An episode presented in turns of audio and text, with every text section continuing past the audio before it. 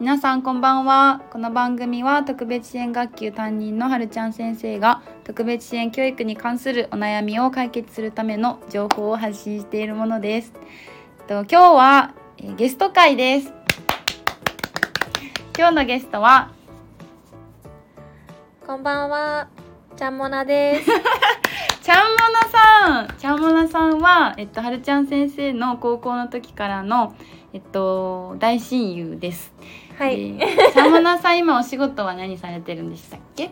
はい、エアライン関係で仕事、航空業界で仕事しております。航空会社にお勤めのちゃんもなさんとちょっと今日はお話しするんであのいやなんかテーマなんだなんかブレてんじゃねえかって思われるかと思うんですが あのまあねそのちゃんもなさんはい、まあお仕事全くやっぱり教育現場と違う、まあ、空港でね働いてるじゃないですか。そうですね。でもでもお客様に障害を持ってるお子さんとか障害を持ってるお客様いっぱいいるよね。そうですね。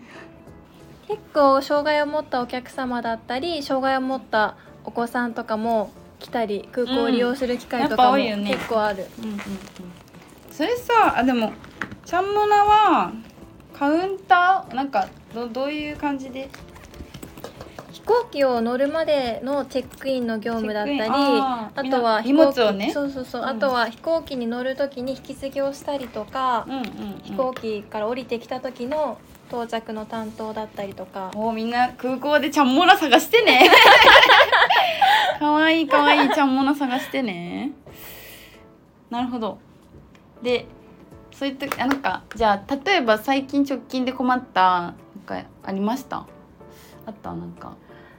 おお子様がパニック障害を持っている子がいてでお母んさんが、ま、そのパニック障害を子供が持ってるので、うん。飛行機の中で、うん。もしかしたらいつそういうパニックなことが起きちゃうのかわからないから、うんうんうん。そういう時どうすればいいですか？とあか聞いてくる？聞いてきたりとか。あーそっか。あとはその子供が飛行機に乗るのが初めてででお母さんがとても不安だったりとかそういう障害を持ってるお母さんは多分飛行機は途中で降りることができないから、うんうんうんうん。それに対してすごい不安で来る人が多いかな、えーでもさやっぱりそうやって事前にさいろいろ聞いてもらえるとさ、うん、うん、対応もさスムーズにできるからすごいありがたいっちゃありがたいかな、うん熱心だね。なんかそういうさ お家の方がいるケースはやっぱりなんか恵まれてるなじゃないけど、うん。まあでもその時どういうふうにあの答えるの？まああのまあその不安で多分話しかけて、うん。このカウンターでうん。お母様とか話しかけてくれてるおから。母様ね。そう。あの仕事柄ね。出ちゃうから。出ちゃうから。お母様っていうらしいですよ。全然もうそこに関しては何かあった時はもう一番初めに声をかけてほしいから、もうんうん。あのあれにねそのキャビンアテンう飛行機とか何か困ったことがあったらもう一すぐに声をかけてほしいのと、まあ、飛行機とか乗る時って座席以外にお化粧室のスペースとか、うん。ちょっと立てる場所とか全然あったりするから、うん。もしそういうことがあったりしたら言ってもらえればそのブースに移動したりとかうんうん。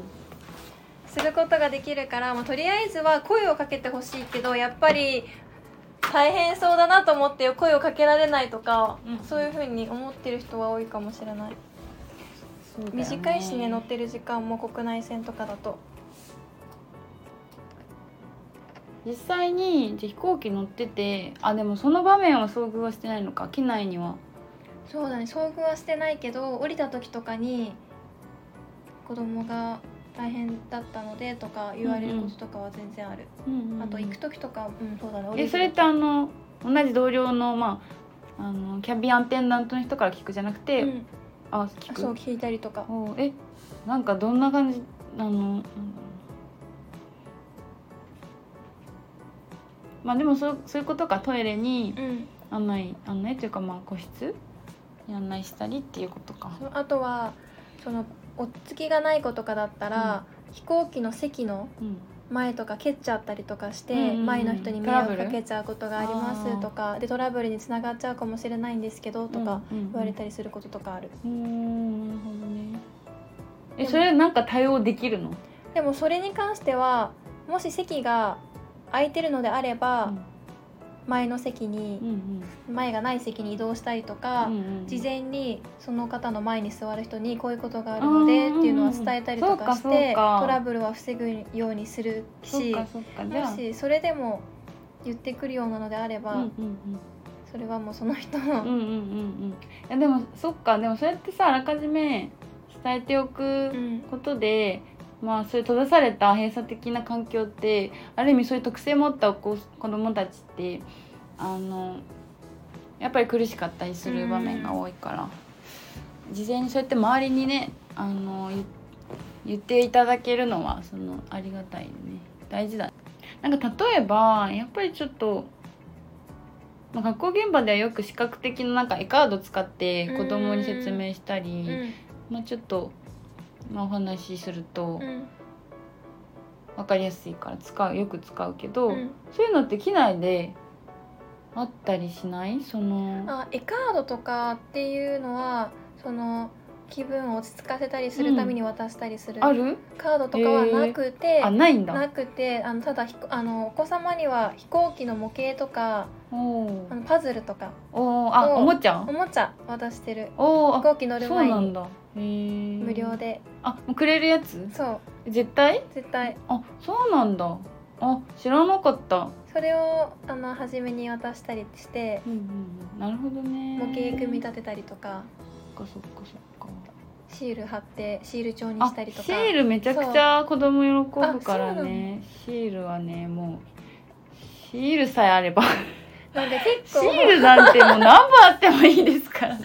でもシールと模型どっちみたいな。あ選ばせてくれるの？えめっちゃいい。皆さん利用してくださいねあの某某。そうなんだ。へえまあじゃあでもさなんか思うの。あの例えばその災害うん。時にやっぱりまあ普通の通常通常の方ではけん、まあ、通常の方でもパニックになる状況でそういうやっぱ特性を持った子たちってもよりパニック状態になると思ってうんて、なん。かそういう時に冷静に対応できるようにやっぱりこう具体的なカードなんか支援うん。なんかそう絵で示したような視覚的なものがもしそのあのー機内スタッフの方が持ってたら、持ってんのかなって普通に疑問で今思ったないか。ないね。提案してみよう。今度 提案してみよう。でもやっぱり本当に大切なのは飛行機にやっぱり目で見てわかる、その障害を持っているうん方とか、目で見てわからない方うんとかがいると思ってて、でそれを私たちのスタッフに伝えてもらうことがすごい大切で。やっぱりさでもなかなか割合的にそれをさわざわざ伝えてくれる人なんて少ないかな。限られてるよね、うん、あの伝えてもらうことによって何かあった時にその情報がスタッフにね行き通ってるから、ね。あこの人はなんとかだからこの情報じゃ分かってないとか,、うんうん。だからやっぱりその親御さんとかはその別に言わなくても私がついてるから大丈夫っていう方とかも結構いらっしゃってて、うんでも全然それでも大丈夫なんだけど、うんうんうん何かあった時に、うんうん、こっちもねサポートできるからうん。っていうことだよね、うん。でしかも何時間もねうん乗ってるわけだから。そうだよねまあ、今もう機械化進んでて、うんうん。自分でチェックインもできるしね。うん。荷物も預けられるからタッチポイントがないからそれも問題なんだけどタッチポイントっていうのはそのせあのスタッフと会ったりとか喋る。機会もなくて飛行機乗ることができるから、うんうんまあ、そのカウンターに立ち寄ってうん。までその情報を言う方とかも少なくなってきてはいるものの言ってもらえると引き継げるし、うん。何かあった時に助けることもできるしいやめちゃくちゃいいことを聞いたね。なんかすごい今日面白い話。が なるほどね。そうだよね。あと一つ聞きたいのがあって、うんうん。そのカウンターとかにその障害者とか、うんうん。あと何か必要なことがあって来てくれた時にうん。例えば機内に引き継ぎたいんですけど、うん。どういうこうあの病気をお持ちですかとか、うんうん。なんかそういうのを結構聞きにくい。ああうんうんうん。えそれは全員に聞いてるわけじゃないよね？全員に聞いてるわけじゃなくてそのカウンそのスペシャルアシスタンスカウンターっていう、うんうん。そのお手伝い希望の方とかがいらっしゃった時とかに、ちょっと機内に引き継ぎたいんですけどって言うとなんかあんまり病気を大声で言いたくないっていうお母さんとあかいてなんかそのなんか聞き方とかがちょっといつも困る。なるほどね。そのえ実際にそういう時って聞,、まあ、聞くでしょ？そうやって聞く？聞く聞く。聞いて答えてくれる人もいれば、うん。ちょっとなんか雲なんかあそう顔が曇って答えない人もいる？あんまり大きい声で言いたくないのでとかあー。言わそれれる。時言言いたくないって言われて言わない？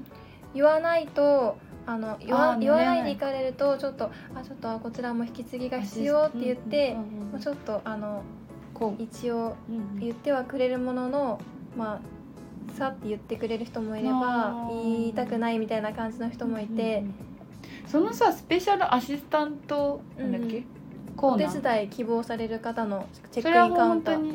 希望し誰でも希望すればいけるの、いける。妊娠中の人とか、それこそ車椅子使いたい人とか、うんうんベビーカー預けたい人とうか、んもう制限なく入ることができるカウンター。じゃあやっぱりそこの、まあ、聞き取りは必要なのか、そう。なんか、まあ、ゆ変な話さずるなんていうの？何も特に入る必要ないのに、誹謗したりとかも。あ全然来る時もある。それを知らずに、だよあ知らずにね。うーん。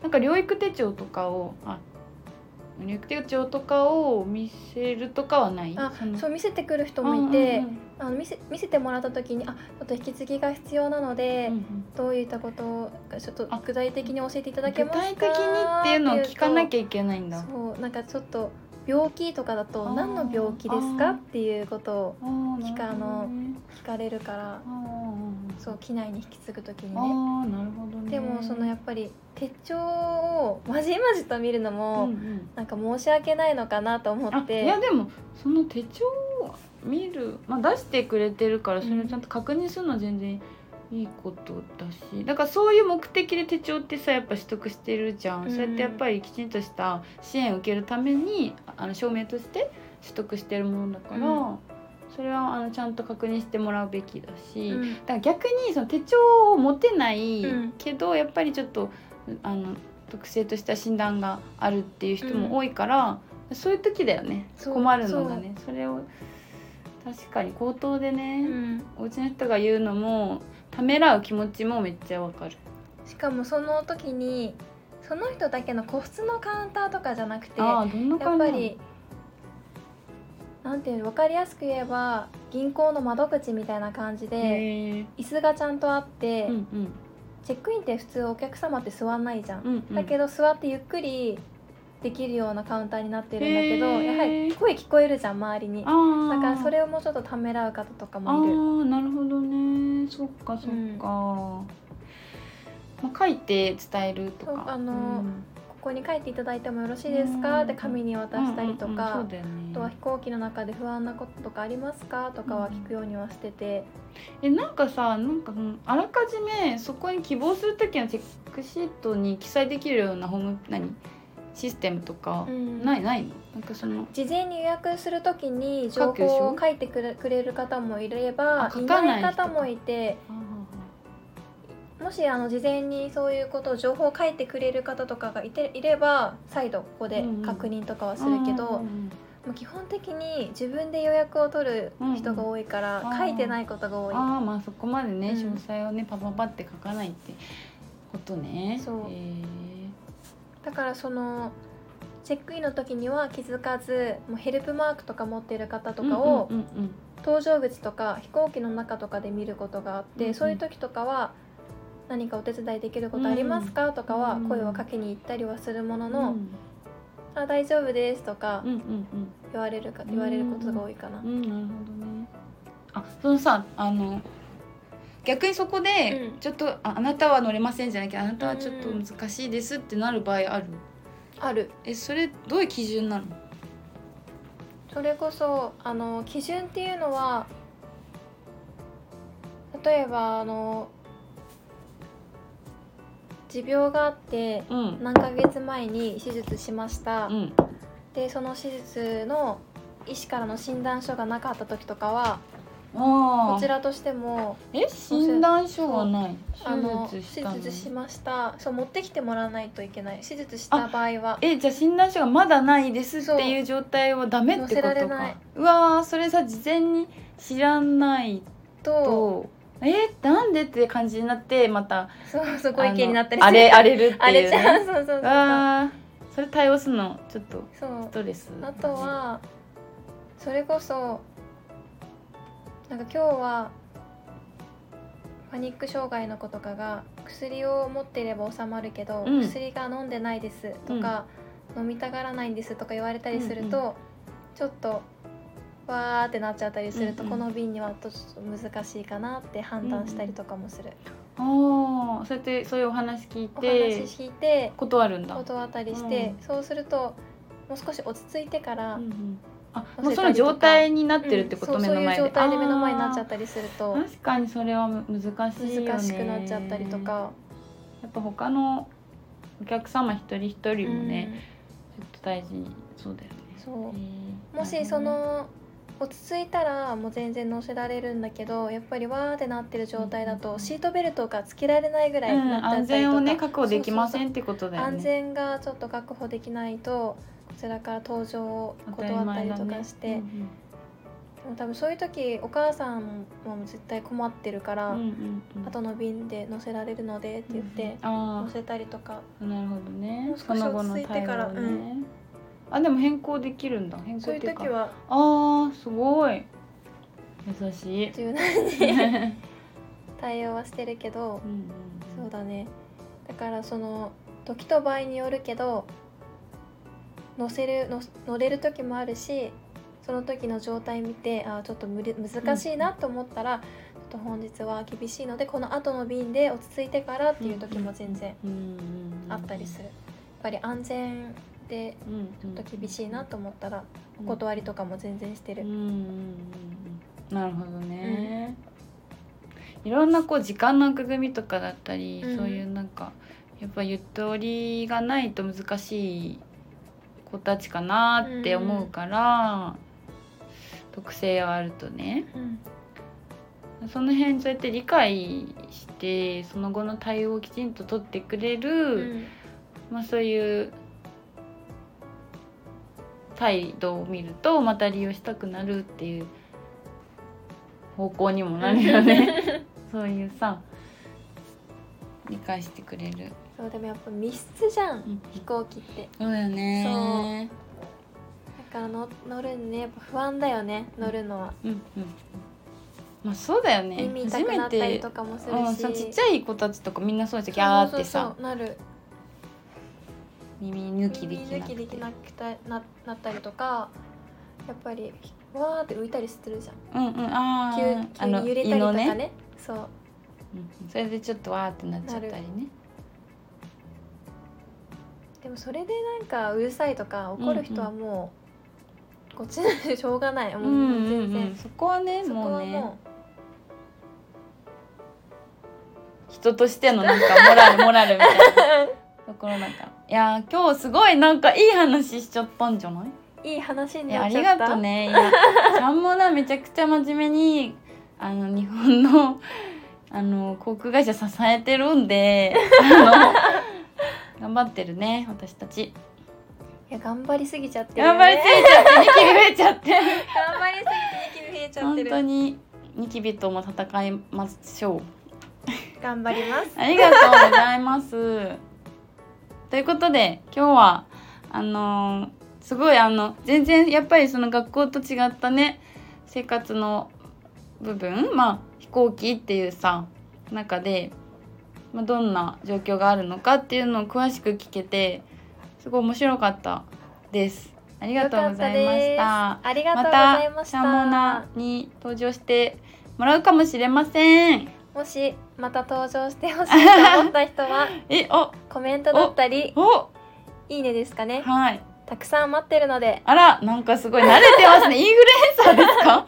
インフルエンサーもしかしたらインフル旅旅赤のインフルエンサーかもしれない。あとはもっとこういうの聞きたいよとかあったらはるちゃん先生のところのコメントにお待ちしております、はいあの DM でもしてください。ありがとうございました。ありがとうございました。また来週お会いしましょう